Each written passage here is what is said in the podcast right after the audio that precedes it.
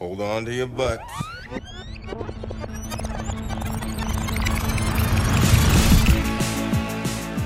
Hello and welcome to episode 23 of the Reviewed Movie Podcast. I am Ivan Kander, and as always, I'm joined by my two co-hosts, Dave Glanz and Mike Morandi. Say hello, gentlemen. Hello, gentlemen. And this is the podcast where we talk about classic movies in a modern cinematic context. On today's episode, we are talking about David Cronenberg's The Fly from 1986. I think you're making a mistake. I think you really want to talk to me. Sorry, I have three other interviews to do before this party's over. Yeah, but they're not working on something that'll change the world as we know it. They say they are. Yeah, but they're lying. There is a limit, even to the imagination. Human teleportation, molecular decimation, breakdown, and reformation is inherently purging.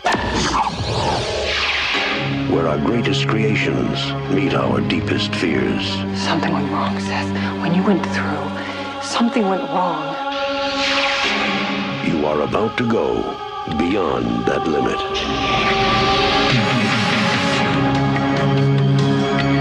Those weird hairs that were growing out of your back, I had them analyzed. But they were definitely not human.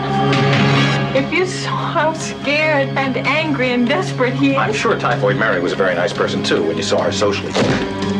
No! You're afraid to be destroyed and recreated, aren't you? You're changing, Seth. Everything about you is changing. Oh, no. What's happening to me? Am I dying?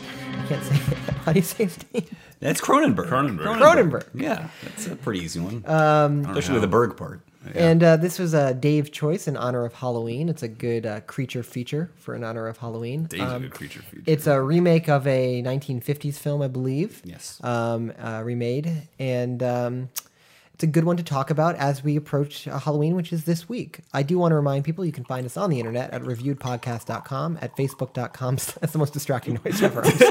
We're all taking turns urinating here. It's just this is not pouring a along drink. With hello, gentlemen. This is the new thing that we'll repeat every week. Oh, God. Foley effects. Facebook.com/reviewedpodcast, and you can email us at contact@reviewedpodcast.com. So that's how you can get... .com.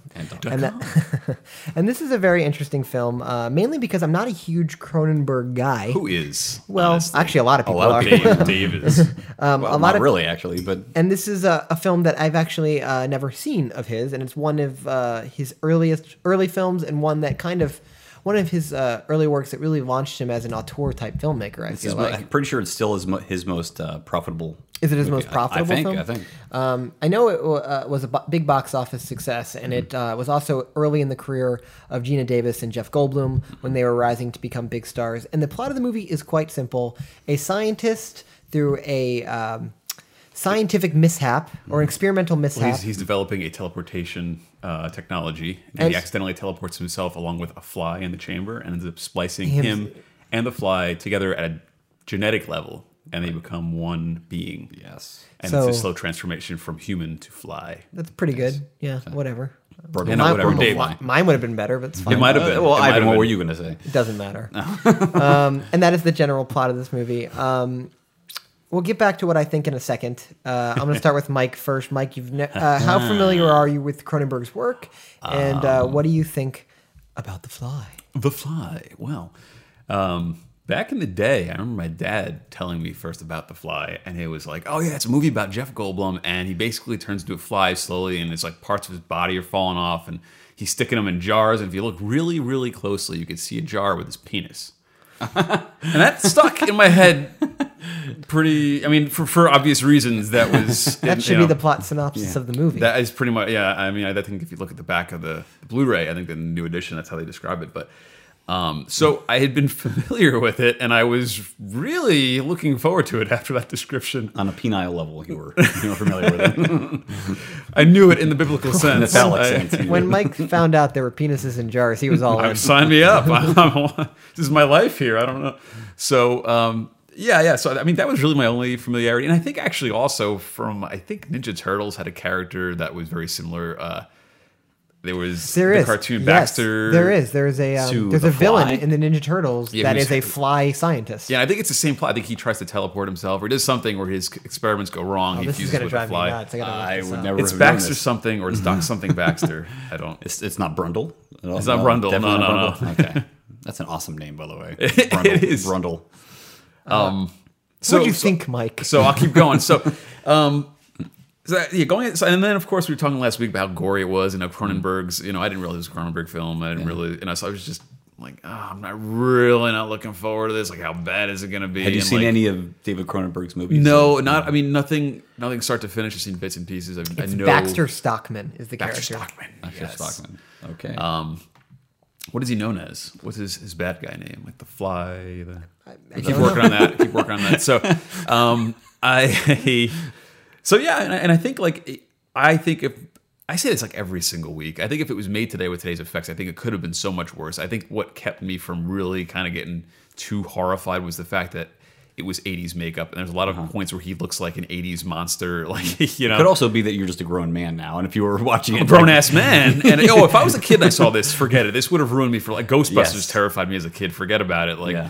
So this would have been real bad for me as a kid. But I was just kind of dry. I don't like gore. In fact, I think it's a better choice to to opt out of showing gore than actually showing it. I think it just works better. Sure. And I don't like Cronenberg for that reason. I think it's just it feels hacky. It feels childish. I don't know.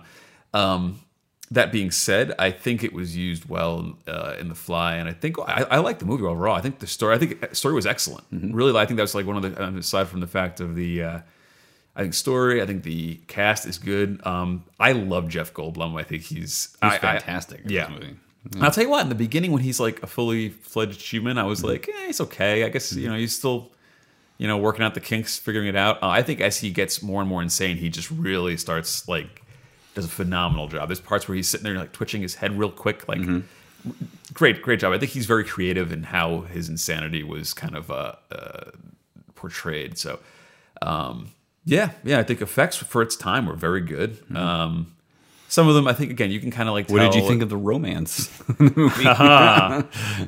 Happened too quick again. And I think, again, this is one of those things where I think if they had just kind of showed a passage of time, I think it kind of happens overnight. He falls in love with her. Mm-hmm. They develop a very strong relationship. And he figures out the problem with his machine too quickly. I think if we had some more time to kind of show that he was working on it for a while, and now that he's kind of understood, the mysteries of the flesh, he kind of gets it more and helps him develop things better. Mm-hmm. But overall, I mean, these are minor complaints. I think as far as the story and what it's trying to do, I liked it. I think it accomplished it, I would say. Dave, I'm guessing this movie traumatized you as a child. Am I correct in saying that? Where did this movie touch you as a baby? Show us on the doll where this movie touched you. Yeah, it touched me right in the esophagus where I would vomit. It doesn't come from your esophagus. Well, did you actually watch this movie as a kid? Define kid. I mean, I was probably... Teenager? Let's see. In 1986, I was 13, so I probably saw it on HBO shortly thereafter. 1986, I was 10 years old. What am I talking about? I was going to say, I don't think you're that old. Whatever. Okay, sorry. Like I said, it's been a long day. So I probably just saw it on HBO when I was 12, I'm guessing, or 13. And you don't pay... I wasn't at the age where I really knew whether it was a good movie or not. I just knew that it was a gross movie because, it's a movie about... it's really at its core, it's a movie about death. It's a movie about coming to terms with disease and death and transformation and mortality and that kind of stuff, right? And so there are things that happen in this movie that are highly exaggerated versions of things that would happen to you as you are getting older or dying or sick, teeth falling out and ears falling off, which don't typically happen when you get sick, but things do happen. I mean, things go wrong in your body, and that's usually a thing that happens more gradually and subtle and more subtlety. But I think that's what really interested David Cronenberg in this movie, and it's not the kind of thing that you really understand when you're 12 or 13, but as an adult, you can see it as a much more interesting thing, especially if you watch this movie, which I have never seen the original Fly movie with Vincent Price from the 50s. So I decided I'd go back and visit that one. It was on Netflix streaming. It's still there if anybody wants to see it, and compare it to this one. And then in addition to that, the sequel to this modern remake, The Fly 2. Fly Part 2 with Eric Stoltz. The failed Marty McFly, and also the successful character actor in the 90s. It was terrible, and had so much of the. It was it had a little bit of the taste of this Cronenberg version, but just none of the. Was it a remake or was it none of the drama or wit? It was a sequel. It came out in 1988 or 9. He finds the pods and he's like, what? Yeah, so I mean, spoiler alert for this version of The Fly, but obviously, Seth Brundle, played by Jeff Goldblum, dies. He's shot by Geena Davis at the end. He's put out of his misery. Kill. Yeah. Right, and then in the sequel, it's that character played by a different actress other than Geena Davis, having the baby, and the baby is a cocoon, and then as a human, and then I don't know, in 5 years it's an adult, and then it becomes a monster again. It's just, it's silliness. It's stupid. But this movie visually was just very disturbing as a kid. But now watching it, it's more. I actually find it more of an emotional experience because of his performance. Both performances. Geena Davis is also pretty good in this movie, and I could connect pretty easily with the romance and the whole idea of It didn't seem too rushed to me. It's a tight movie. It's a short movie. It's like almost 90 minutes, and nothing more, and it's just there's nothing really wasted in this movie. It's a very simple, intimate kind of love triangle, really, with Geena Davis, Jeff Goldblum, and Geena Davis's former boyfriend, played by John Getz, and who was in the movie Blood Simple, which was the Coen Brothers' first movie. Previously, it was 1985. He's also in Curly Sue. Was he in Curly Sue? Continue. Okay, all right. If you looked it up. He plays the same character in Curly Sue as he does really? Here. Jerk with a beard? Jerk with a beard. There's a lot of jerk. No, he doesn't have a beard, but he's a jerk. It's the same jerk character. Yeah. He's good at it. Yeah, but that's his niche. There were the things that really stuck out when I was a kid in this movie were definitely the climax of this movie where, the fly, Jeff Goldblum finally loses his jaw and the fly parts come out of his body and he barfs on John Getz's hand, and he's about to barf on his face with the fly juice, and oh my god, was so disturbing. And most of those effects, I think, in addition to it also being a little more emotional at the end, Geena Davis is very convincing, and at the end where she has to blow his head off, and you can get really caught up in the gore of that moment, but it's. It's also kind of an emotional thing. I think that moment is less, because at that point he's just this monster. It's just, it's something really. I think human gore is what bothers me the most. So the fact that it's not a human being, seeing that it was less horrific. I think at that point, though, it is just very bloody in general, and that whole end sequence. The last 10 minutes are just like. Oh, and I gotta say, when you said that. If it was made today, it might not. I mean, I guess I agree with you when you say that, because the effects feel very tactile to me. Watching them now, like all the makeup and everything. I mean, it's makeup, but it's also very gross. At the same time, right? It's gross in a different way. I think it's gross in the sense of like you can tell it's fake, but it still feels like very physical and like you said, tactile, real. I think now if they use CG, it would look much more accurate and like probably more horrific, more disturbing. But you might not have that same feel. It would look CG in a way, Right. It's so as a monster movie, as a romance, a tragic kind of. I don't know what you operatic. I think this movie was actually made into an opera, like a few years ago. David Cronenberg. I don't know how successful it was. I can see that. It was made into like some kind of Broadway show. I don't know on Broadway, but I mean it was a lot of singing and dancing. I can see that. Just you can imagine.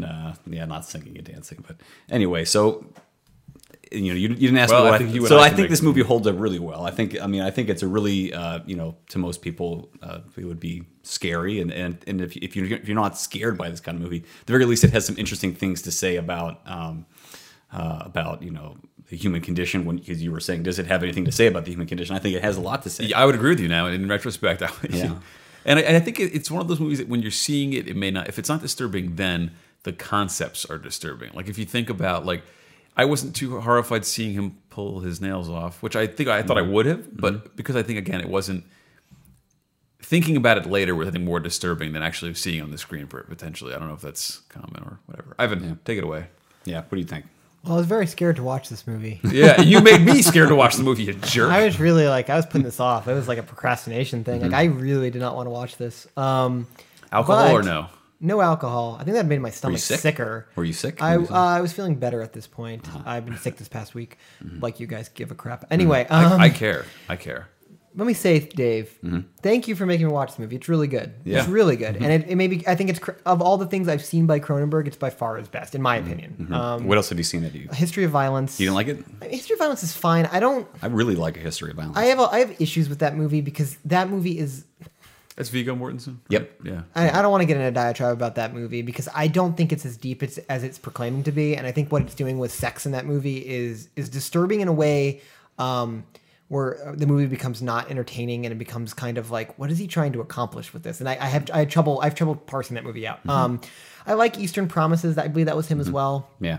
Also Viggo Mortensen, right? I've never actually seen Videodrome. His movie Existence is a movie actually I like quite a bit just because of the ideas present inside a movie like Existence. I've never seen Crash, which is the Cronenberg movie that is... Oh, that's him? No. No, not the one on the Oscar one. Okay. Not the Oscar movie about people who have sex in car crashes. They get in car crashes and it turns them on. That's what the movie's about. Freaking Cronenberg, man. And then he also did a movie with Jeremy Irons called Dead Ringers that was actually very good. I've never seen that. About Red Dingers. About...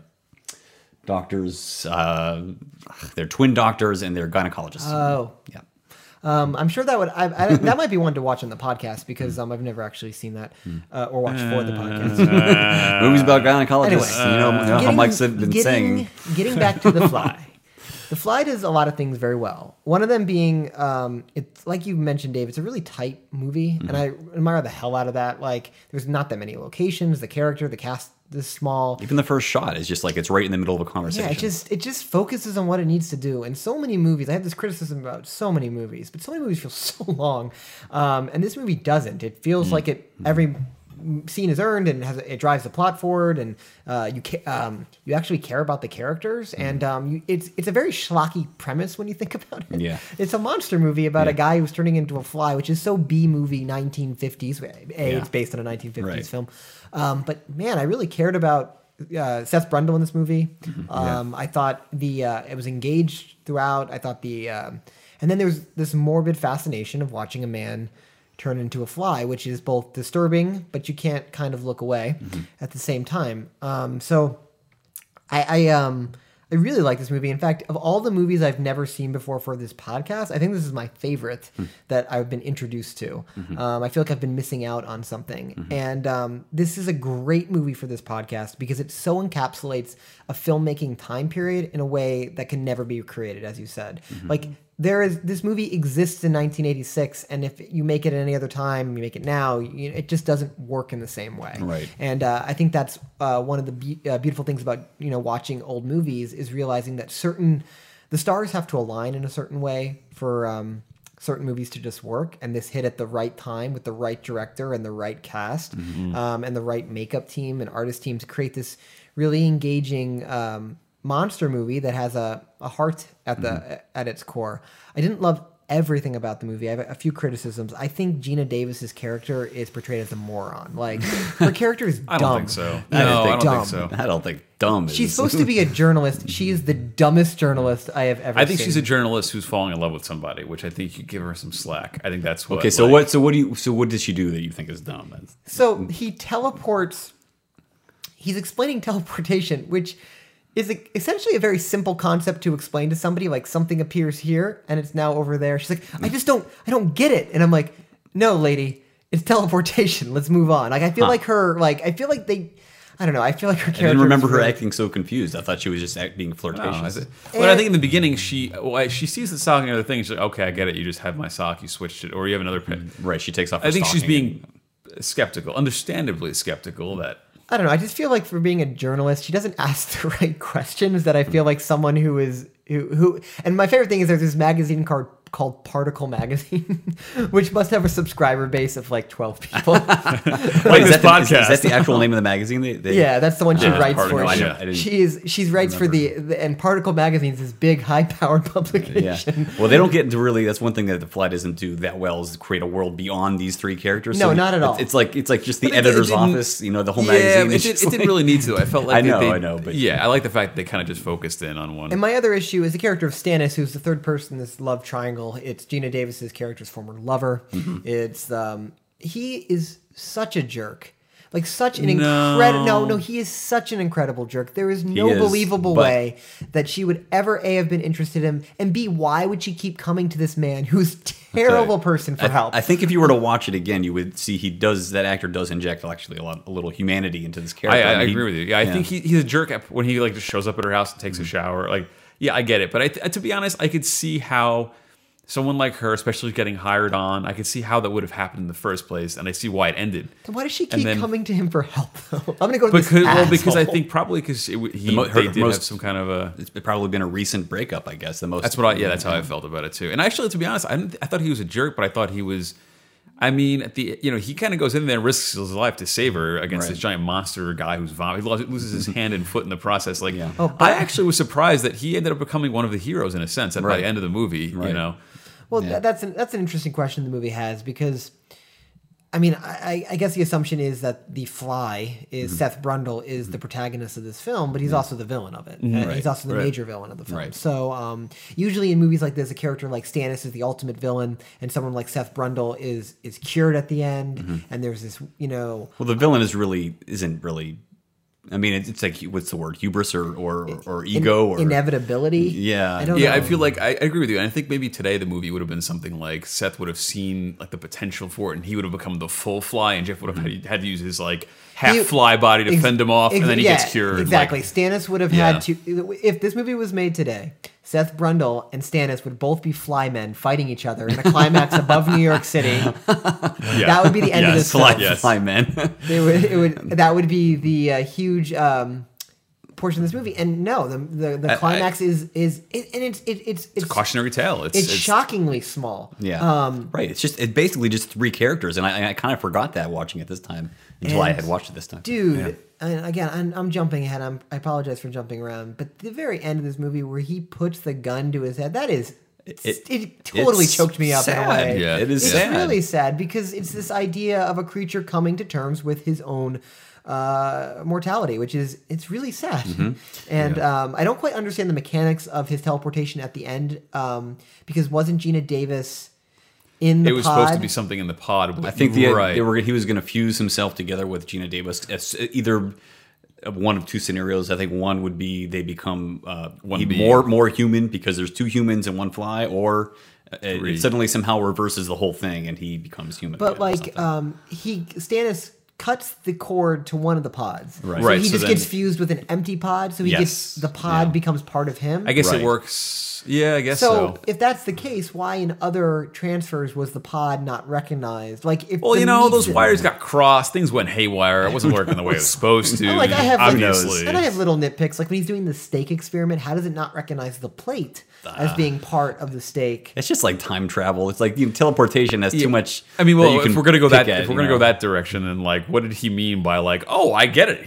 I have to drive the machine crazy with the prospect of flesh. Boom, done. Like, I mean, there's a lot of things I ignored for the sake of the story. I think the story really more, the meat of it is more about like... Right. I agree. That's an annoying... That's like the people that don't like movies because like, oh, that was obviously not shot in Washington, D.C. I can't like that movie. And I'm like, you just got to get over that, man. I think this movie took place in Toronto. I mean, Cronenberg's from Toronto, so freaking I think he... Canada, man. That's why. So I think he was saying... I listened to the commentary for this one too, and he was saying most of his movies take place in... Can't in Toronto because that's where he knows where he goes to shoot movies in Toronto. So those are the empty warehouses are. Empty warehouses, yeah. Where there weren't a lot of like empty warehouse kind of settings for The Fly that I can think of. But barring my minor quips about the relationship, which I don't, or Geena Davis's character in general, I agree that it happens a little bit quickly. But again, there's something about love that you can. A movie, I give movies benefit of the doubt because they have to move quickly with relationships. That's A. And B, also, if you're infatuated with somebody, relationships can escalate very quickly, and they can also turn very dangerous very quickly. Right. You can't spend the whole movie with these people getting to know each other. I think just a montage of like showing time passing would have been nice. Mike wanted a hand-holding montage. I wanted a music montage of like Jeff Goldblum throwing things around the lab and like, taking funny pictures. Let me say, Jeff Goldblum in this movie is at peak Goldblum. Mm-hmm. The way... I can't place what it is. The way he says things, he just has a certain rhythm and cadence to the way he does. Even when he's on the wall and he's climbing up the wall and he's like, look, I can do this now. Oh, he lifts up his shirt and there's something sticking out his back. He's like, what's this? What's this? Who knows? Yeah. I don't know exactly how he says it. It's hilarious. Yeah, he has this interesting mix of like wit and like sarcasm, like not necessarily sarcasm, but just like it's very dry humor. Yeah. Yeah. And I like the fact, and I think that is what makes him so likable, because it's a certain amount of horror. He realizes what's going on. He's got a horror about it, but at the same time, he's also kind of telling jokes as a way of maybe coping with it a little bit. He's making some jokes, like, you know, the Brundle Hall of Natural History Museum of Brundle or something like that. Yeah, his collection of body parts. Which may or may not contain a penis. I don't. Yeah, have you guys seen it? Because I looked actually, because you mentioned that, and there is a phallic-like thing in it. There's a thing, and I looked at, and my dad specifically saying, he's like, no, it's not clear, but it could be. Dad seems a little infatuated with the penis. Yeah, and let's just say it's probable that his penis is in a jar, because I mean, Fly doesn't have a human penis, so it's going to fall off anyway, right? Just like his ear. It's like, yeah, if an ear's falling off, you can bet other extremities are falling off. But if I were to encapsulate my feelings about The Fly, it's a movie that takes one simple idea and just does it really well. Right. He's a mad scientist who becomes a monster. I think that's the way. It's a very simple movie. It's like a power. It's like a musician playing like one awesome chord. Like he knows how to play it really effing well. Right. And it's not like it does a lot of other stuff. Right. But you know what? I like that. So what? These are the kinds of movies. This is exactly, I've said it in podcasts past, where I say, like, I like when they keep the stakes or the lens very, very narrow or very small, and they focus on one thing and they just do it really well. I like this, that it just focuses on this man, this woman, and this other guy, and like what the implications of him becoming inhuman over time. Mm-hmm.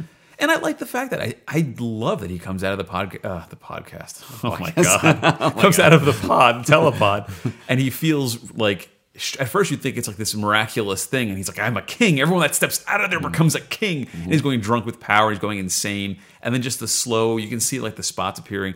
And I'll say that, as much as I bashed the makeup earlier, I love the early stages where it's very, very subtle. It's just these little dots on his face. It's like his face is getting, he's getting acne. And it's a very slow, almost imperceptible change. And then just at some point, he just looks awful. Right. And then you see the hairs on his back, and then you see on the back.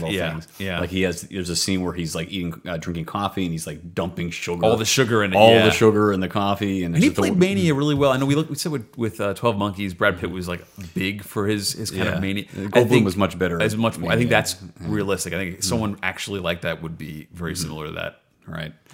Yeah, I mean, and I like how he becomes like overly aggressive, and less thoughtful as because it's his mind is changing along with his body at the beginning. And, And how he wants her to do it, like, well, you can't keep up with me. If you go through, then you're going to be fine. The first time she refuses, that's enough. When the second woman comes in and she refuses, it becomes this almost like he's ready to throw her in there against her will. Right. I mean, it becomes a little bit about almost like addiction, right? I mean, right. It's like, you've got to, like, oh man, you're going to love this feeling. All right. You have to do exactly what I'm doing. You have to shoot up, go through this telepod. That's what the 80s were all about. Cocaine. This movie is really about cocaine. It avoids a lot of, like, the only thing that feels really dated to me is the computer interface. I mean, if you look at, like, and the hair. Don't forget about the hair. And the outfits. Like, there's one scene where Ronnie, Geena Davis's character, is walking down the hallway, and she's wearing the most 80s outfit ever. She's got the sweater, and she's got like... Yeah, well, I mean, it takes place in 86, so I mean... Yeah. Dave took place in the 80s, so he's... they're speaking his language. I did take place. I just... There's something with the image in the 80s where people are on giant portable phones ordering Chinese takeout that just feels so 80s, early 90s that I love. Were they ordering? He tries to order... I did not pay attention to when she leaves because she's upset. Or the guy gets the mail and she runs out and he's got the big cordless phone. He's got a gigantic cordless phone. I don't know why I missed that. It may have been the same phone I had as a child, or I didn't. My parents did. I remember those cordless phones. And the reason I know this movie big beige bricks is effective is my wife... who falls asleep on everything. Mm-hmm. She was actually really interested in this movie, and I had to take a break, and she never got to finish it. And she was really upset that she didn't get to finish it. Huh. She was totally engaged with this movie, whereas past one she's like, "This is the most." It's got the Rebecca upset that I didn't finish its seal of approval. On the box quote it said, Rebecca was upset she didn't finish it. I was upset I didn't. But she had other things she had to get done. It was a busy day. Yeah. All right. Like washing the dishes? Well, that's what women do, right? Oh, boy. Stupid journalists. Hey, there you go. Good job. Good way to recover that one, Dave. All right. Okay. But overall, I wanted to veer into a subject about something that Cronenberg is famous for, and that's body horror. He's very famous for this, and this, and just the way he renders inanimate flesh on camera, which is he's taking things that are organic and adding puppetry to them, and something about that, the organicness of his creations, makes them very disturbing to me. And I'll say this. Okay, so comment on that. I think it is. I think they were actually very effective, with the exception of the movement, because the movement all seemed very robotic. So, like for instance, the chimpanzee and the pod early on in the film, where they teleport and it goes inside out or whatever. Baboon. I think it's a baboon. Baboon. Sorry. Yeah. It's like twitching. It looks like a piece of... It looks awesome, like baboon. I love that baboon. Yeah, yeah. Well, not the part where he's turned inside out, but right, yeah. But there's like, I mean, everything in there looks very real, because it could have very easily been. It wasn't CGI, because it really wasn't CGI at this point. Yeah, I don't even think it was props. It could have been something like he could have put actual whatever. So the scene you're describing is when he's trying to transport his first living thing, right? And he transports baboon from pod to pod, and the thing turns inside out, and he's like. It's a mess of biology, and he just opens up in his blood and like organs and guts and this. But the way it moves, like I looked at it, I'd seen pictures of it online. I was like, oh god, feels what a little animatronic. That? But then I see it moving. I was like, okay, it looks like there's like a two-jointed arm in there, and it's just like moving back and forth. I mean, this is me being spoiled by the fluid animation of and muscle and all the intricate effects we have nowadays. But that was the visuals. If things weren't moving, it would be, I think, more realistic for me. Personally. Interesting. So you think it should just have been like a steaming pile mess of nothing, whatever, or even you just have like a puppeted thing where instead of having it just like the twitching looks robotic, the movement looks robotic. Which I mean, to be fair, I mean you look at a movie like Tron, right? And you have Jeff Bridges, the young Jeff Bridges, playing the new Tron, right? About, yeah. Is like they made him look like he would look when he was younger. Looked great until he moved. I think movement is always very hard. I think when you organic stuff. What about the other stuff that happens? Like, I mean, the other body horror stuff that's like makeup. Like, let's say, like the even just the hairs on the back. The hairs were pretty good. When she's cutting the hairs on the back and they're sticking out. I mean, that kind of the little detail, that kind of stuff. That was good. Yeah, I mean, I think everything up to the point where I say, like, when Sheik walks in and he's walking around on crutches, that's where for me it got more like, oh, now he became an '80s monster. Right? He like looks like the guy from Goonies or whatever. Like, he's got that. Especially as it goes on, his face gets more. You can tell that there's stuff being put on his face versus like his face wasting away or whatever. Sometimes you need negative effect versus additive, right? Subtractive, I guess. So what were some of the? I just want to say one thing about the body horror thing with Cronenberg is that one thing he does, I think, that other directors don't do is he always kind of cuts back to the aftermath of something, even if it's just for like one shot. Oh, like, for sure. Like there's the arm wrestling. The arm wrestling. Yeah. The arm wrestling. That's another one that really stuck out to me as a kid when there's the arm wrestling and stuck out for me now. And instead of just like hearing the sound of this other so he's in a bar and he wants to prove himself, to this girl that he wants to bring home.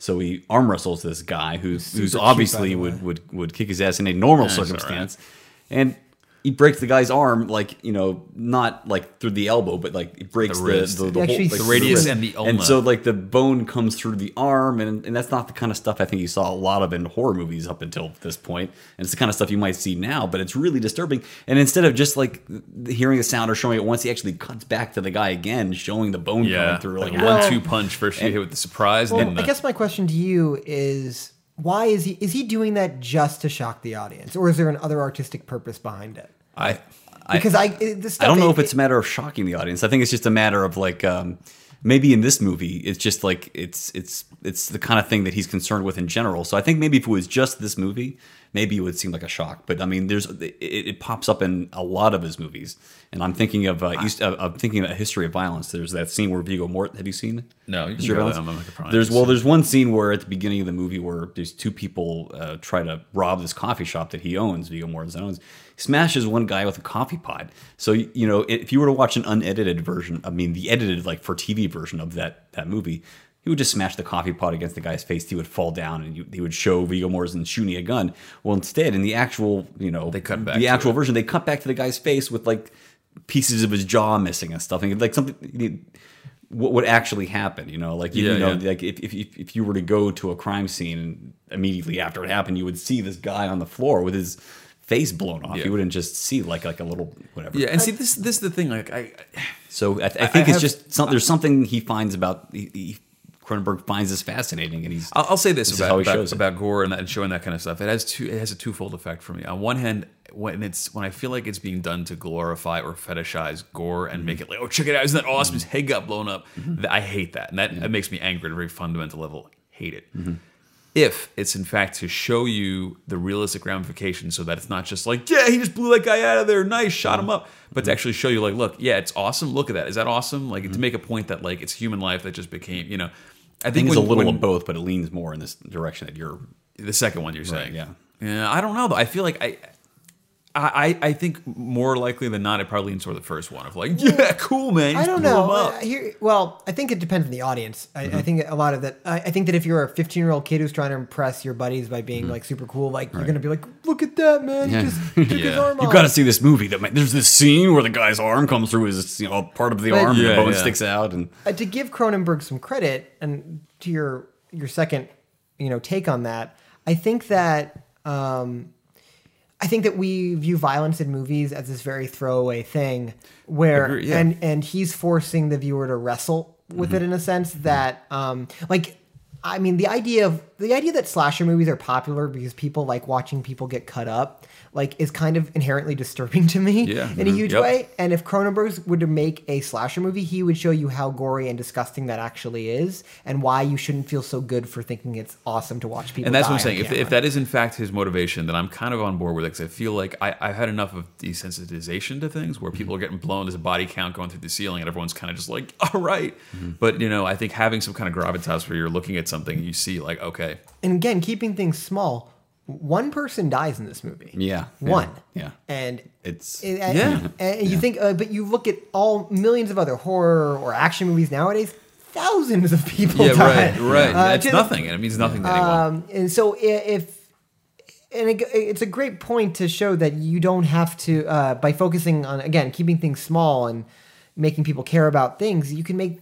Because that one death, the one death in The Fly, Seth Brundle's death, is so affecting, and that it would cheapen it to have other people dying. Like if Seth Brundle went on a rampage and just started killing people throughout the city of Toronto or whatever, that would be cheapen the effect of the movie.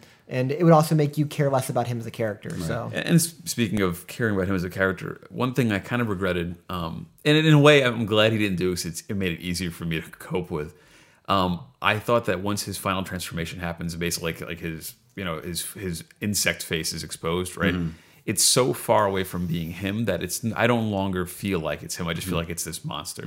I thought it would have been more effective if, in some way, The Fly looked like him. Like they had the similar features in the face. So as you're looking at The Fly, it's a fly, but it also looks like it, which I think would be more effective to them being spliced together. I can't remember if this was actually... I think I remember on the commentary him saying that the eye... They actually did try with the eyes. With the eyes, because he does have kind of very big eyes that are spread apart, right? But I think like having even like a nose... Even though flies don't have a nose in there. Something that maybe, make it a little bit more mullet human. Or something. Having that beautiful flowing mullet. If that just stayed intact the whole time... I think that would have been perfect. Everything changes except for the hair. No one stands shirtless like Jeff Goldblum. Yeah, I know. Yeah, it's like, hard to be able to play nerdy scientist and like athlete, you know. Yeah, like, But like man, he picks up a woman and runs up the stairs with her, and I'm like, that's not a body double. That's him doing that. Some of it was a stunt man, yeah. Well, some of it, but there was something like some parts. Clearly, some of it was him, yeah. When he's doing the gymnastics, it's probably him. No, it's probably obviously he would do the beginning and ending of moves, but stuff. But when he picks her up and like runs up the stairs, like that was what they did that in one cut. They didn't cut away, and I was like, oh, all right, Jeff Goldblum, way to do that. Way to be strong. Way to have muscles. His natural state is shirtless, let me tell you. Because in Jurassic Park, they cut away to him without a shirt for no reason. I don't know, he has like the open collar, and he's like leaning back all. I think one thing they did really well in terms of making you care for Seth Brundle, the character at the beginning, was to take just little details and kind of drop them in there. Like, say, for instance, when they walk into his he lives and works. You know, he lives where he works, right? He doesn't have an office. I mean, it's just, so that's one thing to me that I could kind of latch onto. I'm like, oh, he loves his work so much that he has to live there, right? He loves what he does. And then also just a little detail, like he starts playing piano, which is something Jeff Goldblum is already, he's known for being a good pianist. I think he does it in other movies, and I've seen him on talk shows, like the same way Dudley Moore, I don't know if you guys know who Dudley Moore is. No. There are some actors who actually have some natural talent where they can, they just say, believe it or not, there are some actors who have some kind of value. I meant, aside from acting. Dave hates actors. They're like, okay, whatever. So actors aren't talented. Anyway, so, yeah, right. Get a real job, actors. Instead of just pretending to be things, why don't you actually be them? Right. Well, I mean, it's obvious it's him playing, right? There's a shot that's like a wide shot of Jeff Goldblum sitting down at the piano, playing the piano. So it's just little touches. Like, he's an enthusiastic guy, a guy who loves life. He really wants to do, like, he's not like it's not a selfish act. Like, he really wants to he wants to make the world a better place by creating this thing.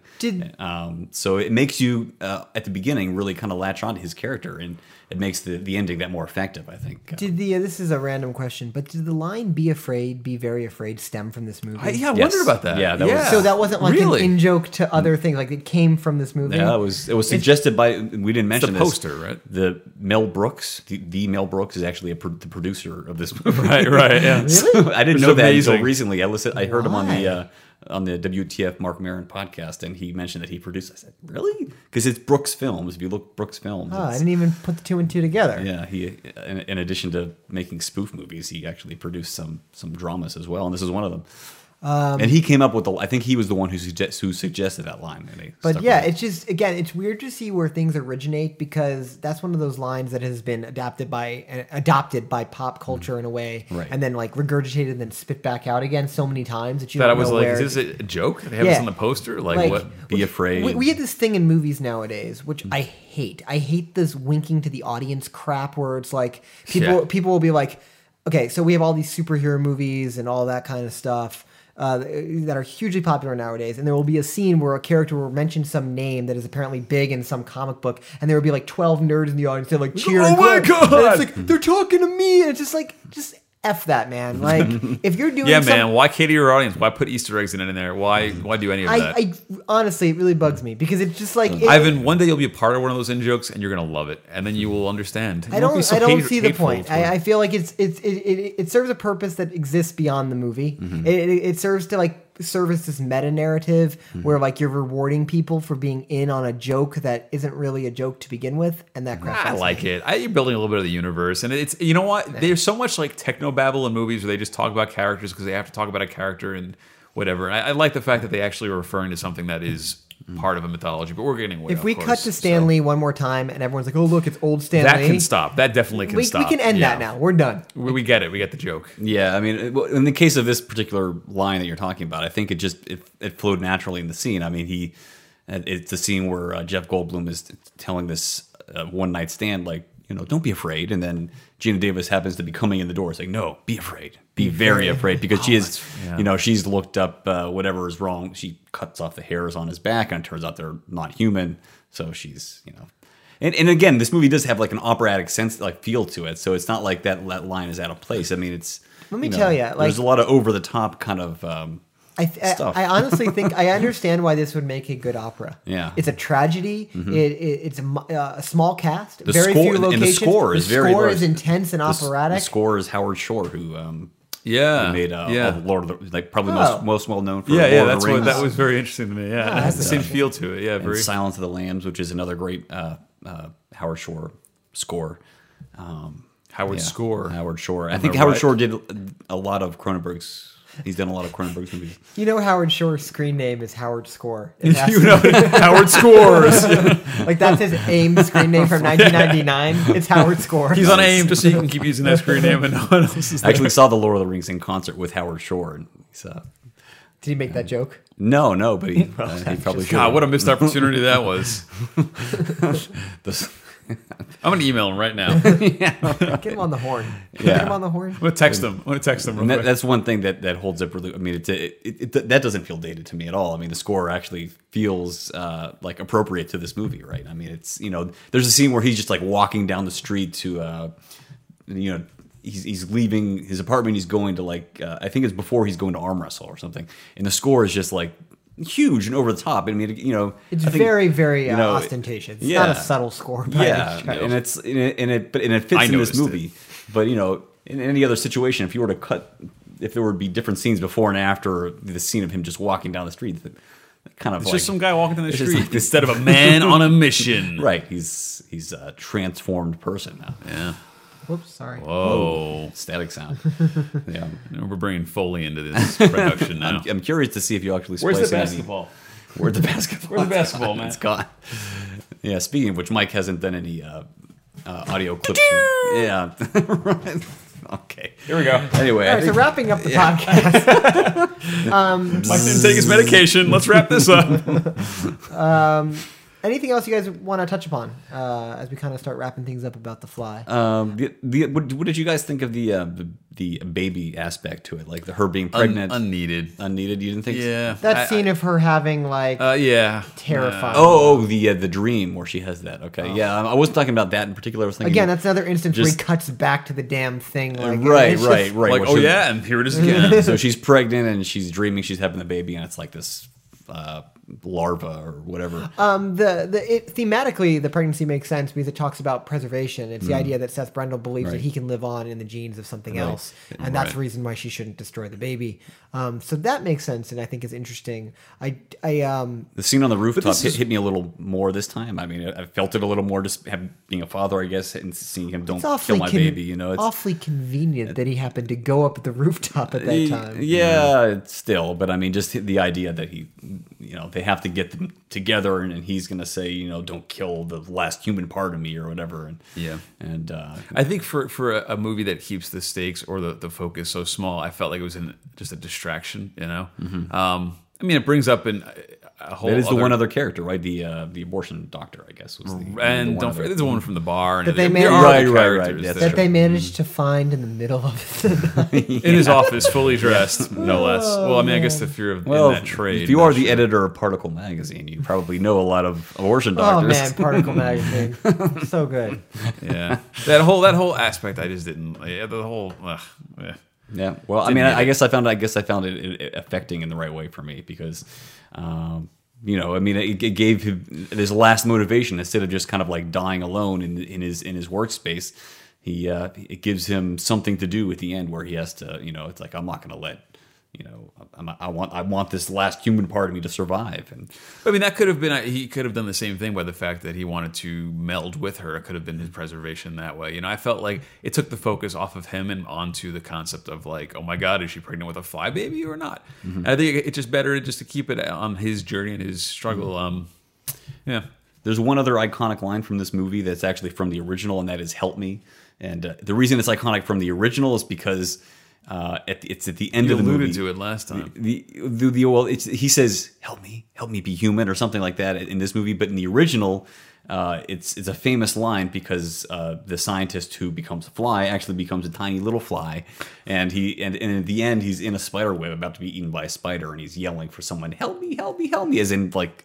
Didn't The Simpsons parody that? Probably. The Simpsons have parodied everything. I believe they have. But they don't even make original plots anymore. When you say it, it sounds completely stupid. And it is stupid when you actually see it in this 50s movie now. I mean, when you maybe in 1956 or 7 or whenever it came out, it might have seemed really terrifying.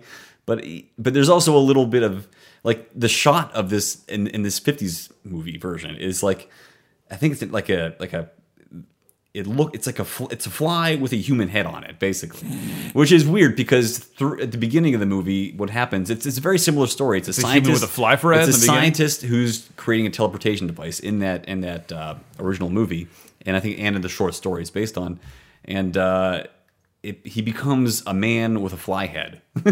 Basically, it's just you know he has a wife and he's married. Sounds right. Okay. And he's in his you know his wife is bringing him dinner and he won't let her in. He's got a little fly claw when she finally sees him and he's got a tarp on his head and she takes it off and screams and they cut to like it you know how a fly has lots of different.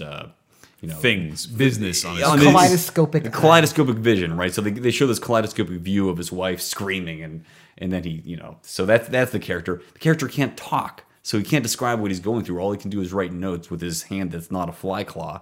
And so, you know, there's a lot of, there's some similarities, but there's things that he obviously like, okay, I'm going to let Jeff Goldblum talk for this movie. I'm not going to like turn his head into a fly head. You know, because it's going to be, you know, tough to have anything without Jeff Goldblum. He will not get his Oscar if he doesn't. Did anyone win anything for this movie? Special effects and makeup. Yeah. Which, rightly so, I would say. I would agree, but you know, whatever. Anyway, to each his own. So I would say, don't see the sequel to this '80s version. That's terrible. After your rave review, Dave, it's terrible. It's a terrible, terrible movie. And maybe do check out if you like this version of The Fly and you want to have some time to waste. It's interesting to check out, you know, original horror movies. I mean, it's Vincent Price was a famous actor. He doesn't play the scientist. He plays the friend of the scientist. So, anyway, I'm going to recommend this movie highly to anyone who isn't too easily grossed out. I would also recommend it. I'd throw it on the shelf. Yeah. I would. I think this is a quality film, and you just have to get over the fact that it's pretty disgusting at the same time. I think that if I saw this movie at 12, I think I would have had the most evocative nightmares of my entire childhood. Yes, because it would have been bad. It's weird as a kid how certain images get engraved in your head. Mm-hmm. And I feel like if I saw some of this imagery as a kid, I don't know if I would have. I don't know if I'd be the same man I am today. I was afraid of Judge Doom getting run over by a steamroller in Roger Rabbit. Could you imagine me seeing this?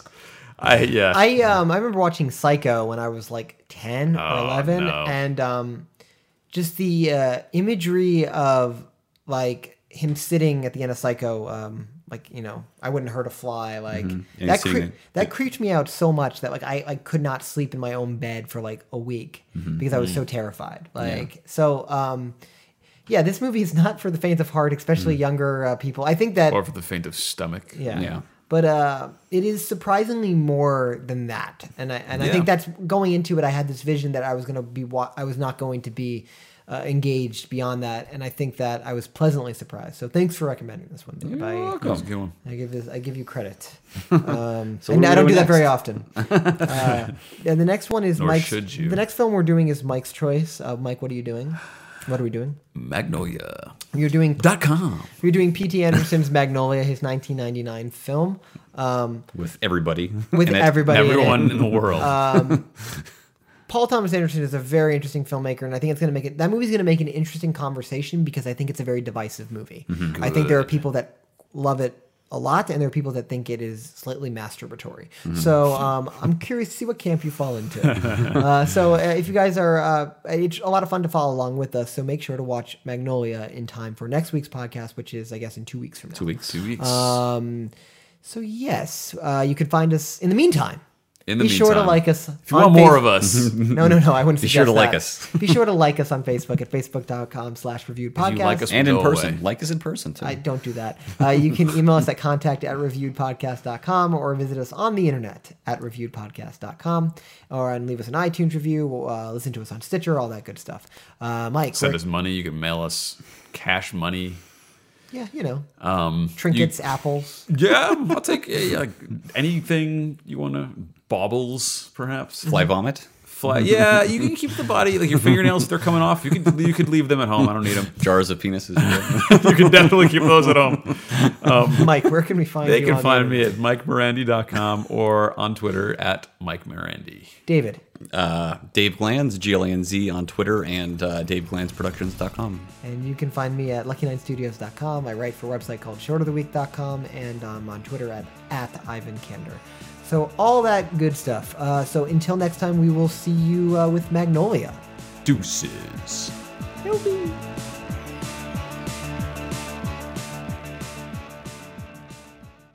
Hello.